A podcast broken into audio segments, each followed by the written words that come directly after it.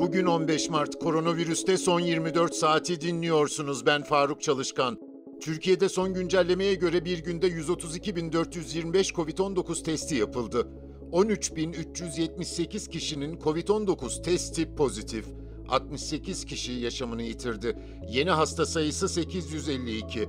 Mevcut ağır hasta sayısı 1392. 14 Mart Tıp Bayramı dündü ve dün Uluslararası Sağlık Çalışanları Yılı olarak ilan edilen bu yıl için COVID-19 salgını nedeniyle çevrim içi bir tören gerçekleştirildi.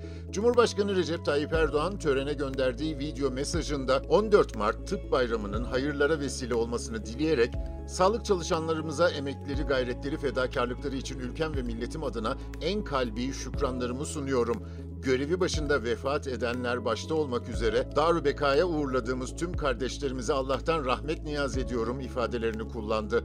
Erdoğan, tüm dünyayı derinden sarsan salgına karşı son bir yıldır yürüttüğümüz mücadeleyi başarıyla sonuçlandırmakta kararlıyız dedi. Törende konuşan Sağlık Bakanı Fahrettin Koca da salgının etkilediği kesimlerin en başında sağlık çalışanlarının geldiğine dikkati çekerek ihtiyacımız olan azimli, kararlı, donanımlı, hakkaniyeti gözeten yetkin kadrolardır. İnsana değer veren, insan sevgisini mesleğinin şiarı edinmiş güçlü ve nitelikli sağlık ordusudur.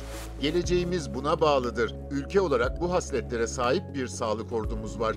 Bu nedenle geleceğimizden de eminiz, dedi. İçişleri Bakanlığı 8-15 Mart'taki sokağa çıkma kısıtlamalarına uymayan 25.372 kişiye adli ya da idari işlem uygulandığını duyurdu. Hollanda'nın Oxford Üniversitesi ile ilaç firması AstraZeneca'nın geliştirdiği COVID-19 aşısının kullanımını geçici olarak durdurduğu bildirildi.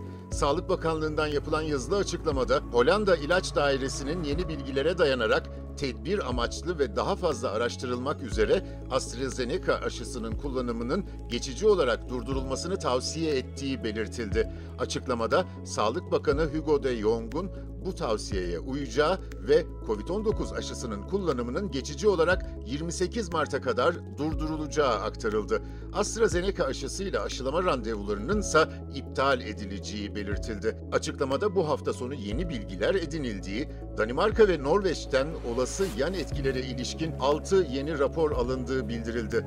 Daha önce İrlanda, Norveç, Danimarka, İzlanda, Romanya, İtalya ve Bulgaristan bu aşının kullanımını geçici olarak durdurmuştu.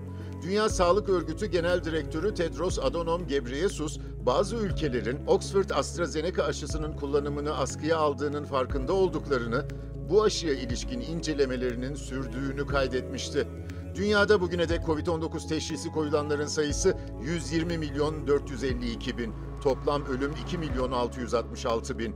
Bugünlük bu kadar. Bizi hangi mecrada dinliyorsanız lütfen abone olmayı unutmayın. Hoşçakalın.